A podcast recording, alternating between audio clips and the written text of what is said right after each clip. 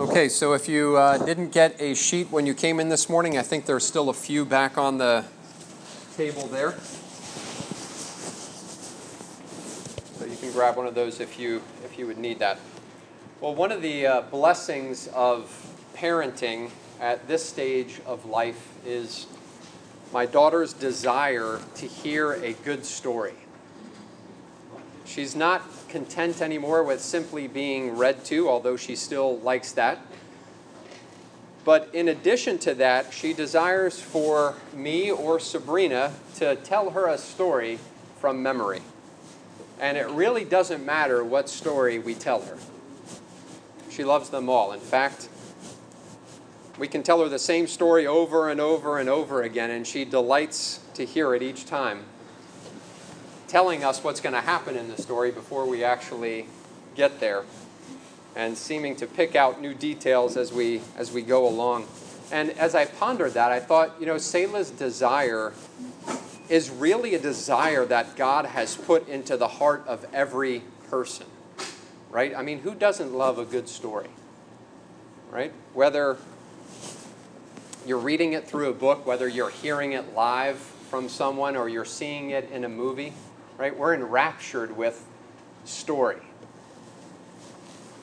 And that God given desire we have, especially as Christians, is there because we are involved in the greatest story ever told, and that is still unfolding.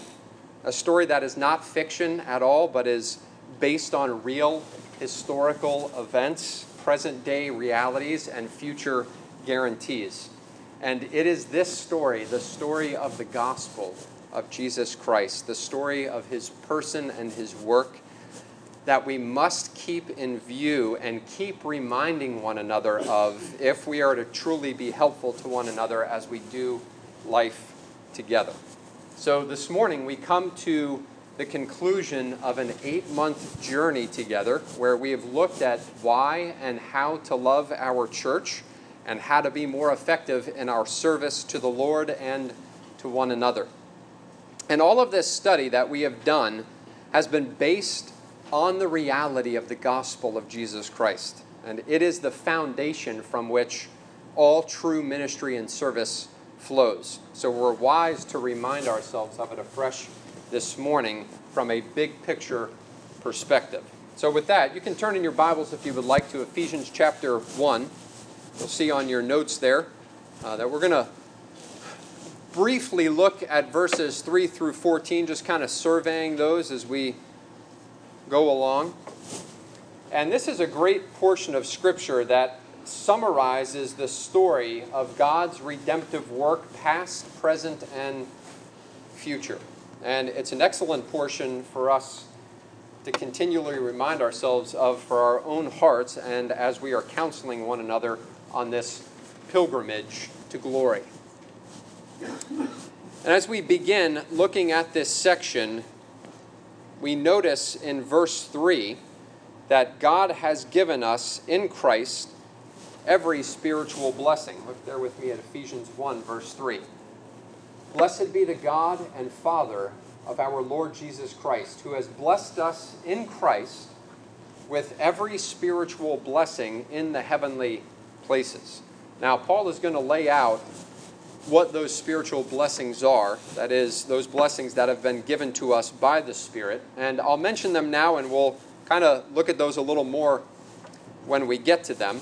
But what we see here, just kind of surveying this, is we see the blessing of election in verse 4, of adoption in verse 5 of being in the beloved, that is, being in Christ, in verse 6.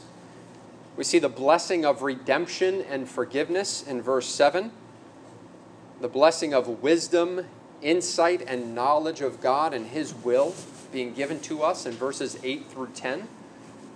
The blessing of inheritance in verse 11. And the blessing of being sealed with the Holy Spirit as we await the fullness of our salvation in verses 13 through 14. So, I mean, this, this section is really packed with some very meaty truths about who God is and what He has done for us in Christ and what He is going to do. Now, let's, let's just kind of walk through these together, specifically looking at them in chronological order. And you'll see on your notes there that in verses 4 and 5 and verse 11b, we see God's activity in eternity past. So let's go ahead and read those verses together. They'll be up here on the screen for you. Okay, Ephesians 1 4 through 5 and 11b, if somebody would like to read that for us. Even as he chose us in him before the foundation of the world, that we should be holy and blameless before him. In love, he predestined us for adoption as sons through Jesus Christ, according to the purpose of his will, having been predestined according to the purpose of him who works all things according to the counsel of his will. Thanks, Lloyd. Now, when we think about these verses, the question that I want to ask you, and let's, let's talk about this a little bit, is how do these verses encourage you in your battle against sin and in the many trials, sufferings, and afflictions that you face? And also, how can you use these verses in encouraging somebody through counsel who is struggling with some sin or trials and afflictions and suffering? How does what God has done in eternity past, how can that encourage you, and how can you use that to encourage one another?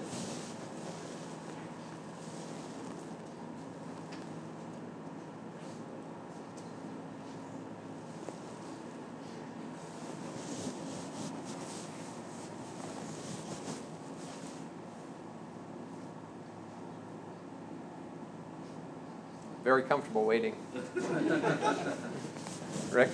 Um, Rick? Yeah, I think as we consider the, the, the fact that um, God's purpose in calling us and, and, and electing us is, as it says, that we would be holy and blameless before Him. Right. Um, that's His goal. That's His intention for us, and that's what He has determined for us from before the creation of the world. This Right. isn't, you know, something He just came up with. It's something that He's going to abandon. He's going to do Right. what He began and what He called us to. So, even while we're struggling, even um, when we feel the weakness of our flesh, um, we know we can turn to Him because He will accomplish that which He's which He's begun, and we can Amen. rely on to do that. Amen.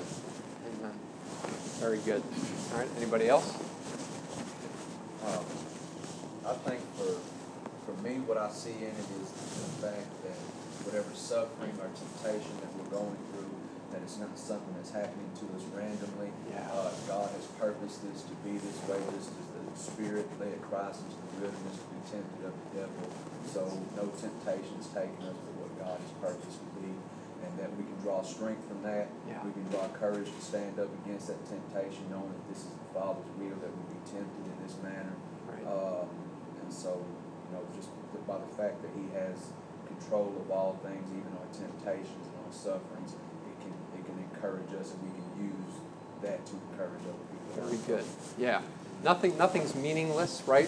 Nothing's happen chance. It's all ordained by God. What we're going through, George.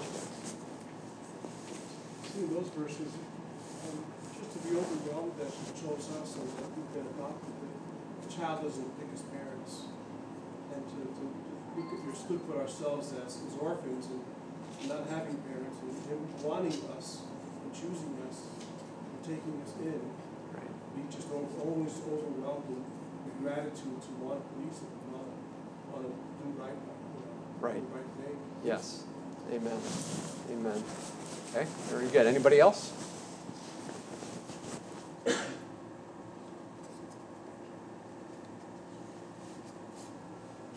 Okay. Yeah. So those those should. Did you have anything? You guys okay? Um, you know those realities of realizing that it was out of God's good pleasure and love that He chose us.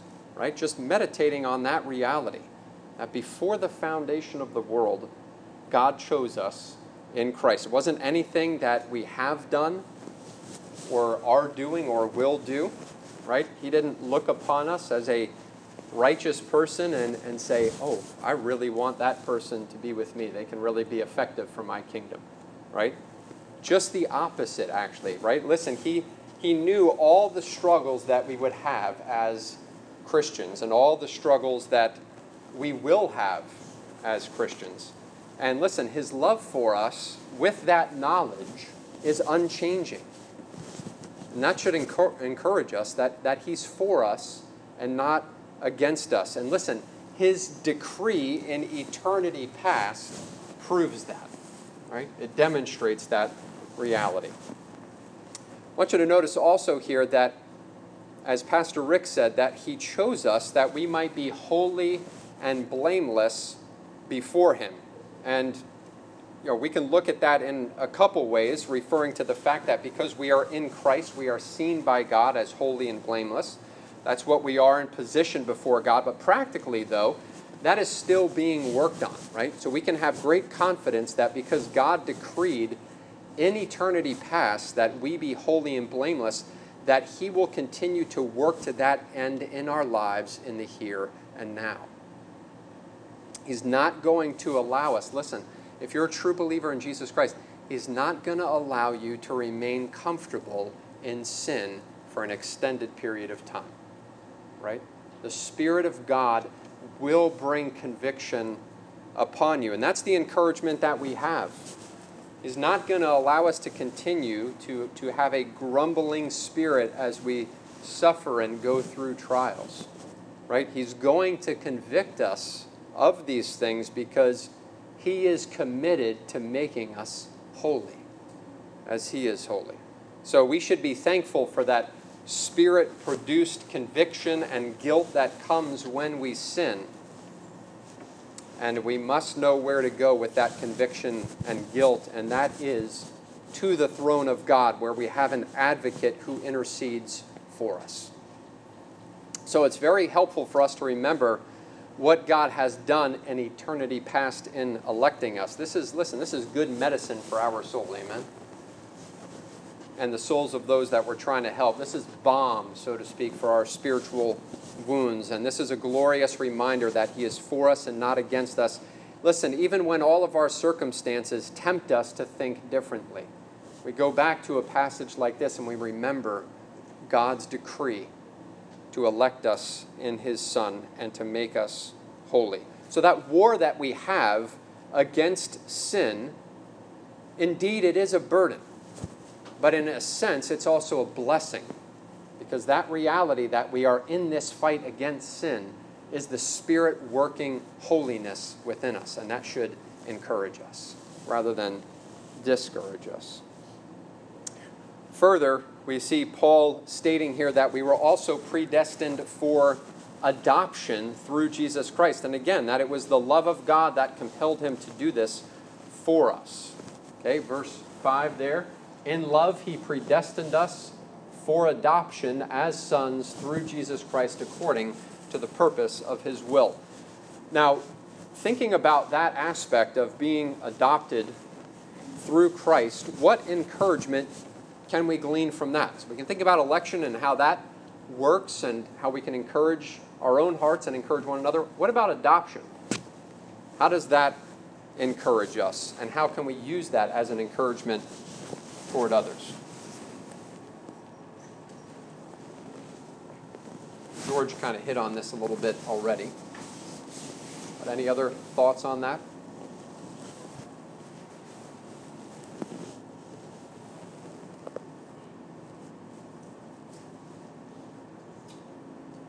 Will. Just think about the disappointment that uh, the Lord applies to us as the children of God.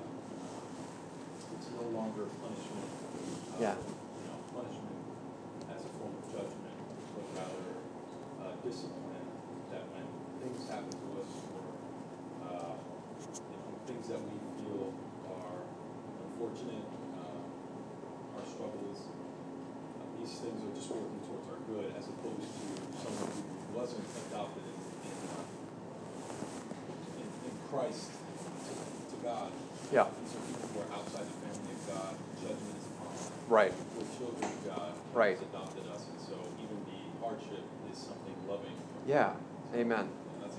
Definitely. Good, good point. So, with, with that reality that God's disposition toward us as His children is always a loving disposition, right? It's never a punitive disposition as a judge to a rebellious subject, but as a father to his, his children, wanting what's best for his children, right? Good. Yeah, Dave. Yeah, I was just thinking, uh, uh, Will was speaking, a lot, a lot of times things come into our lives. It's for our good, but it's also for His glory. Yes. But it's not as, uh, you know, where we think of God as some distant person, Yeah. but it's for our Father's glory. That's right. And Amen. so we can, we can rejoice. Yes. That He's receiving glory. Right. our Father, and we're, you know, that He's allowing His children to go through something. Right. Yep. Yeah. Amen. So that should be an encouragement to all of us as we think about the reality of our adoption in Christ. And, and it also, it's always a good reminder, right, to think about what does adoption presuppose? That we were outside the family of God, right? We were rebels against Him, worthy of His wrath, and in His love, He chose to pour out His affection upon us. So, before the foundation of the world, as this states, God looked upon us in love, knowing all the ways that we would rebel against Him. Listen, both as a believer as well as an unbeliever, right? It's one thing to go into an orphanage and adopt a helpless child, but it's a whole other thing to go into an orphanage and adopt your enemies, and to do so at the expense of putting your own child through unspeakable torment and death in order to purchase these orphans. And there's no human category for that type of love, right? That is indeed divine. But what this shows us is God's unspeakable love for us. And that's a foundation that we must continue to remind ourselves and one another of frequently. That God loves us. And as Paul says here in Ephesians 2, verse 4, with a great love. As we suffer and, and we go through trials as believers, one of the temptations that Satan will use is to tempt us to doubt God's love for us, God's care for us. He, he says something to this effect Surely, if you were one of God's own, you wouldn't be going through this. Does this seem like love to you? Right? That's the whisper of the enemy. So it's vital that we get a strong hold on what God decreed in eternity past regarding his relationship with us, that of a father to his children. And listen, keeping these truths of what God ordained in eternity past in view will keep us stable in the midst of the war that we are in, and it will also enable us to be effective, edifying counselors to each other. Any other thoughts there on number one before we move on to number two? You mentioned that Father bruised the Son for our sake. Right. We should, again, I like to use the word overwhelmed because we should just be so grateful, have so much gratitude in our hearts that the emphasis is that it pleased him to bruise him for us. Yeah. Yeah. And who will we, who will we do with that? Right. It Didn't, didn't please him to bruise him. Right. It Right. pleased him that, it pleased him that he bruised him for us. Right. It just, Yeah. just an overwhelming thought. It is. Absolutely. Great, point. Isaiah 53 is a very edifying passage to remember the substitutionary work of Christ on our behalf. All right, let's move on to our second point here, there on your notes, and that is God's activity in present history. And when I say present history, what I'm referring to is from the day that God brought you into Christ until now. Let's go ahead and look at some passages together here. This is Ephesians 1 7 through 9, 11a, 12 through 14a. So there's kind of a bunch of different things that refer to this reality here in this passage. So if I can have somebody read that for us. In him we have redemption through his blood, the forgiveness of our trespasses,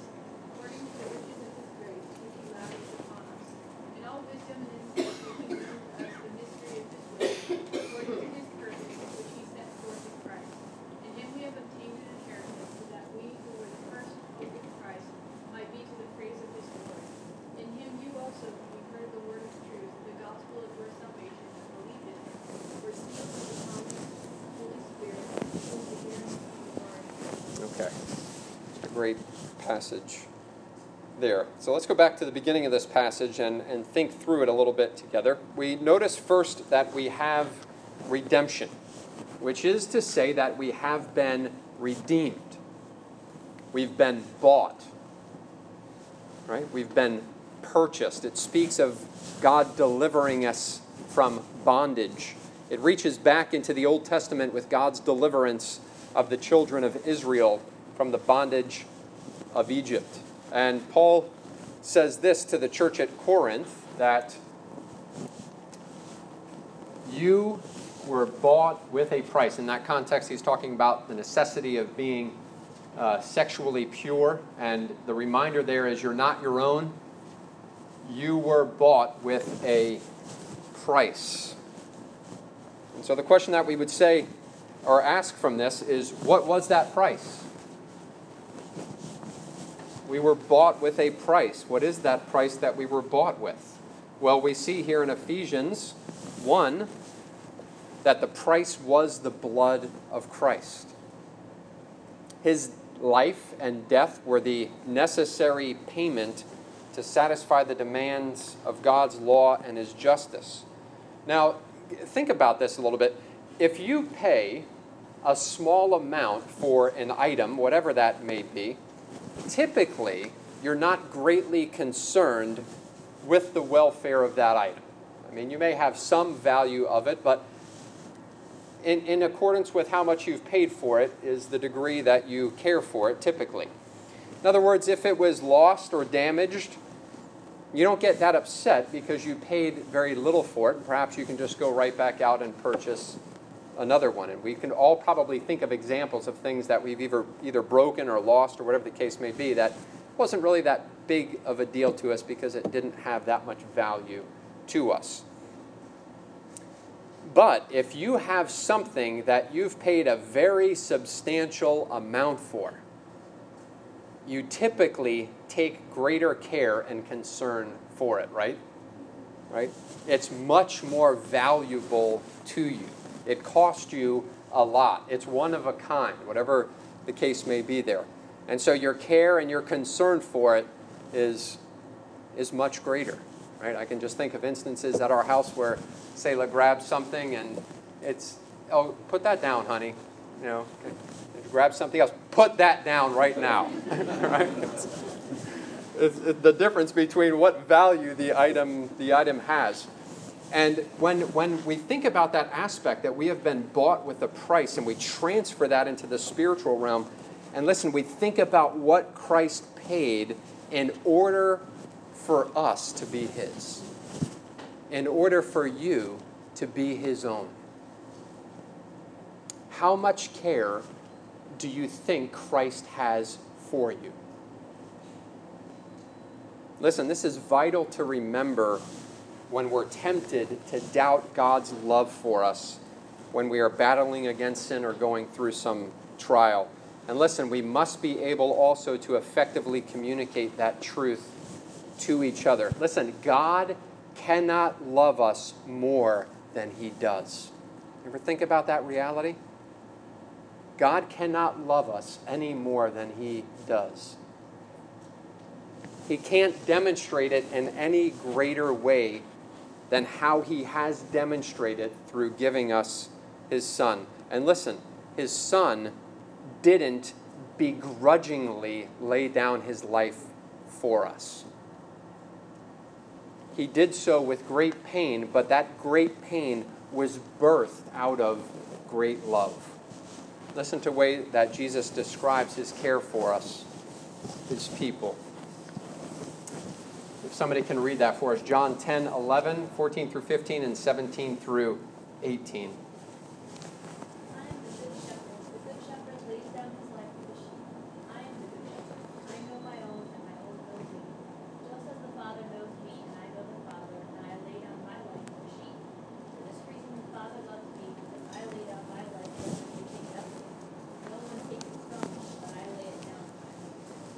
So a couple things that we see there. Number one is the love of the shepherd for the sheep. And that's us, right? We are, we are the sheep. And he lays down his life for the sheep. And then at the end there, he says, No one takes it from me. No one takes my life from me. But I lay it down of my own accord. Right? So Christ willingly went to the cross on our behalf. We see this also in John chapter 17. The high priestly prayer of Jesus is what it's often referred to. You have Jesus praying there at the beginning first for his disciples at that time, and then he transitions in verse 20 and says, I don't only pray for these, but also for all who will believe in me through their word. And the summation of it is this in verse 24. Listen to this. Listen to the desire of the Son of God for his people. John 17, 24. Father, I desire that they, his people, also, whom you have given me, may be with me where I am, to see my glory that you have given me because you loved me before the foundation of the world. And that is staggering. That the Son of God says, Here is my desire. Here's what I want. I want them to be with me. They may see my glory. Isn't that an amazing reality? Now, this is Christ's desire for us as his people, that we would be with him forever.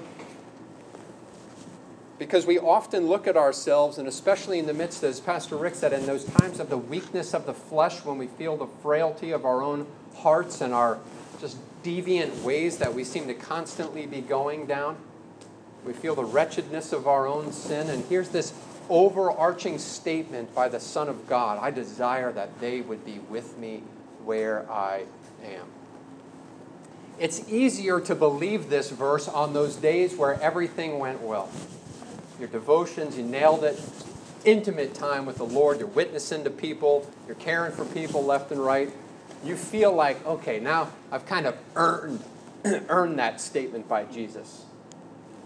But on those days when you're weak and tired and the flesh is overtaking you and you're irritable and things are going horrible, we tend not to believe these verses in times like that. And that's again because we're looking within instead of looking at what Christ has done and all that he has accomplished for us. So hopefully we can see how knowing what Christ has done for us affects us in the here and now as we continue to grow into his likeness.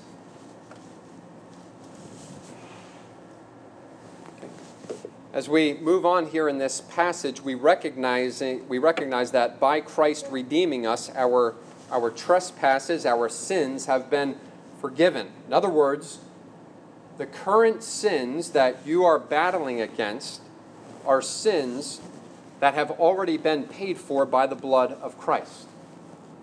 Okay? They have been canceled in the sense that they will never stand against you to condemn you.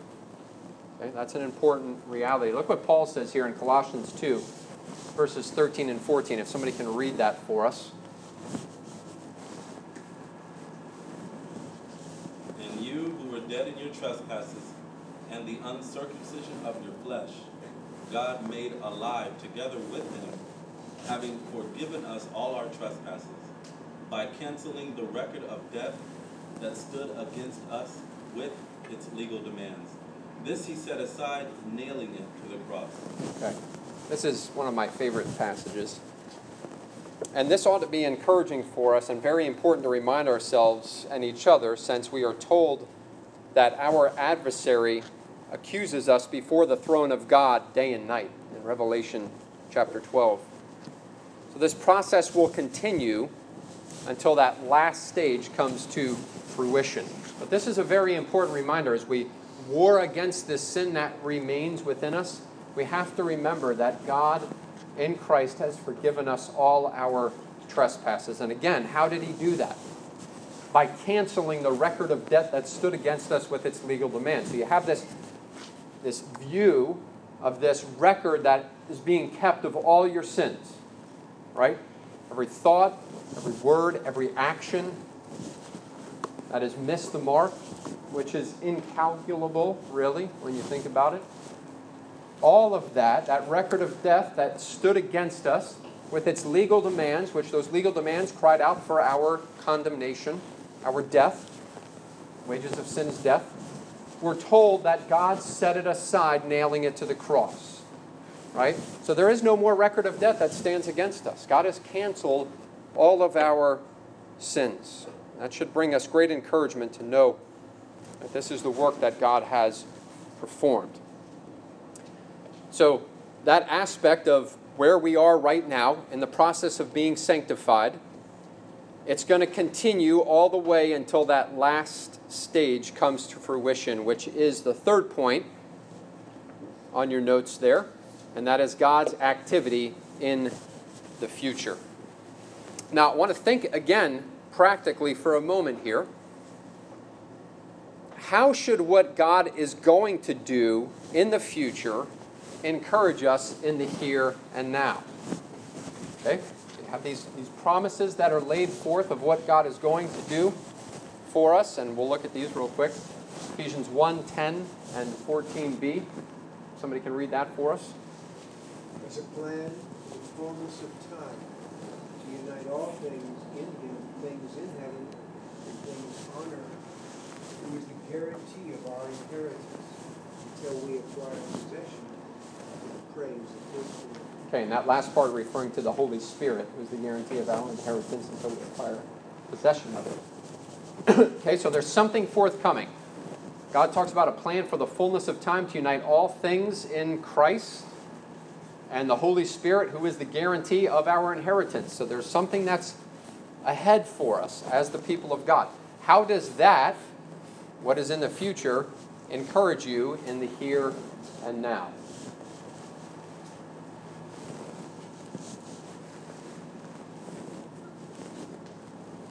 I think it, um, it gives you hope. Like I think I talked to Des the other day about like how unbelievers they don't have the hope that we have. It's a sure hope. We know that Christ lived, He died, He rose, and it's it's sure and it's anchored in our heart. Right. So we constantly have this hope that whatever is happening, it's on purpose. The Lord sees it, He allows it. You know, we Right. have all this confidence that there's nothing by accident. So we have that to look forward to. Amen. Amen. Absolutely. Very good. Okay. Audrey? I have a question. Yes. He says, who is the guarantee of our inheritance until we acquire possession of it to the praise of his glory. Yes. I must have misunderstood you because I thought you said that we will have the Holy Spirit with us in the future. Well, what I said was I, I kind of broke up. That's why I have 14b on there. So I broke up 14a and 14b.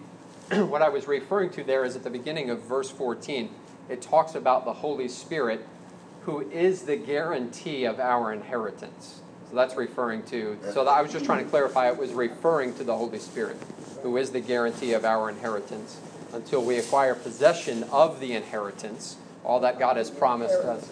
All that God, yeah. Yeah, all that God has promised us in Christ. That's right. Lord. Yeah, I was just, um, it gives us hope, and then at the same time, we know that our living now, um, there's no vanity, as we've been learning in Ecclesiastes. Yeah. There's no fleetingness. Yes. Our work now goes towards that great, I mean, we live towards, uh, you know, going in that direction. Yes. Um, so there's no like, well, I work just to feed my kids and daughters and, and my, my, my kids and, and my wife, and then when I die, I die. No, there's this, I work to the glory of God. There is immediate good in it, and at the same time, it gives glory to the one whom I'll be with as well. Amen. Amen. Very good. George? You know, those kind of some weaker words in our society today, like everything is awesome, and everything is, you know, like guarantee to make that emphasis, that guaranteed, it, it even is the Holy Spirit guarantee. Right. And the fact that when you use the word hope, not like the word uses the word hope. Right. Like we wishful thinking. Yep. Hope, as you said, is an assurance. Yes. It's assured. Yep. So to put the weight on the words that belong, Right. it's so much richer. It's Right. So much more, you know, a guarantee is not where we see guarantees. is, Yeah, the fine, the fine, fine print, you know. you Right. Forgot the fine print. Right, right, absolutely. Yeah, very good. Okay, Brian. I think being united in Christ is more encouraging as we grow in Christ because not only do we see where He brought us from, and so we can see this kind of progression of sanctification, and we know it's going to be even way better, be closer to Christ than we are now. Yes.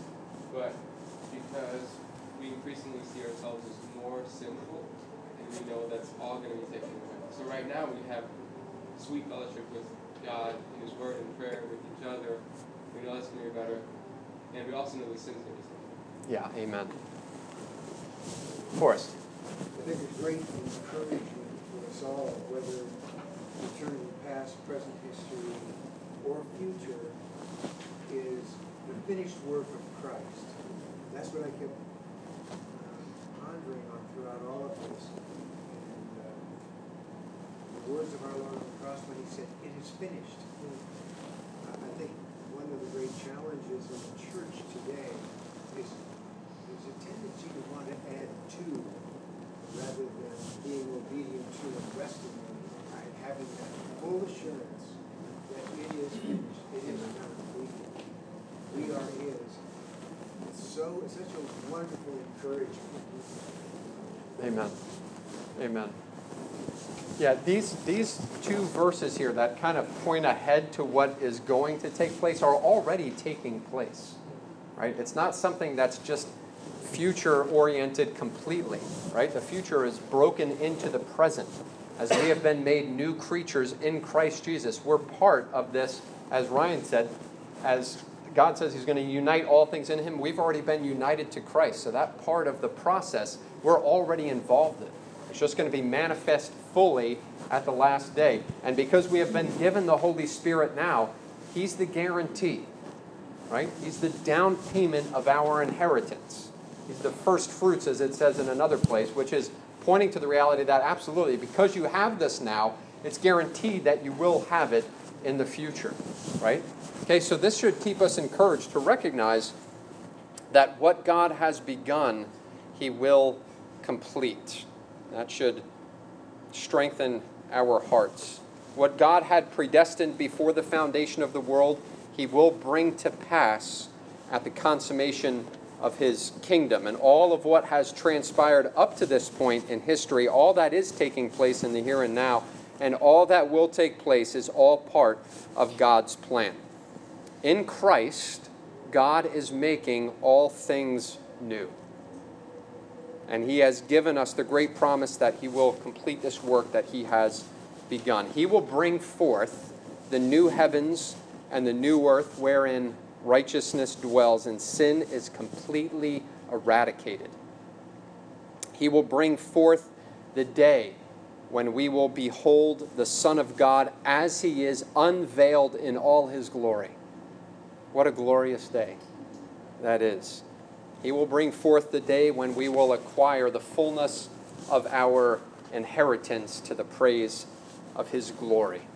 So, as we see from this text here in Ephesians 1, that just as with the sin of Adam, all the created universe was affected and cursed, in the same way, but infinitely better, with the righteousness of Christ, or that one act of righteousness, as Paul describes it in Romans 5, all the created universe will be perfected forever. In describing this glorious reality of the consummation, John puts it this way in Revelation 21, verses 1 through 5. Somebody can read that for us.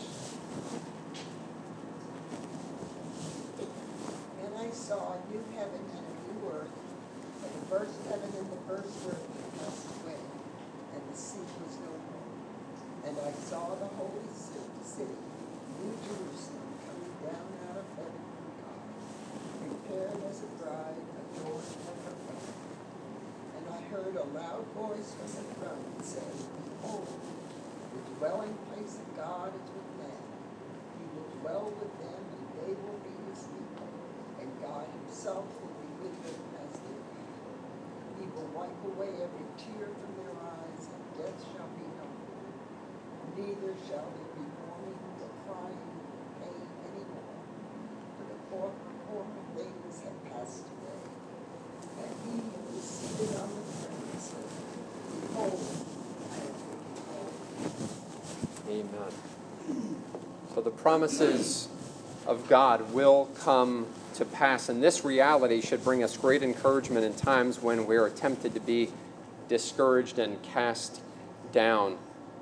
We should be able to take passages like this and counsel one another that we should not despair. Yes, we will have sorrow and trials and sufferings on this earth. Jesus promised that. But this in no way should shake our confidence in that all that God has done, is doing, and will do. And we need passages like these to be our lamp as we walk in this dark world to cheer our hearts and to guide our way. We ought not to walk defeated in this world. We, of all people, as Corrine mentioned, know where this is headed. And so let us encourage one another to keep looking to Christ. And although now we see him dimly, the day is coming where we will see him face to face and know him even as we are fully known. Amen. Right, it's coming. and that concludes our study this morning and through this, these eight months together. Hopefully, it's been an encouraging time for you. This is the story, this is our story. We have been included in this redemptive act of God to bring us to Himself, and how that ought to encourage us, and how we ought to keep that before one another continuously. It is our grand hope, and it is a hope that is sure and steadfast and most certainly will come to pass. Any final questions, comments? Yes. um, The fact that, you know, like, think, I think about the tomb, the empty tomb, and everything before and after, like, that's a historical event. And I just think how everything goes back to that, and as Paul said, you know, if that did not happen, everything, then your faith is in vain. And I just love that, like, our faith is actual, it's an actual event that happened, undisputed. Right. Amen. Absolutely. It's a great hope that we have. Mm-hmm. It's a hope like unlike any other. All right, let's pray together.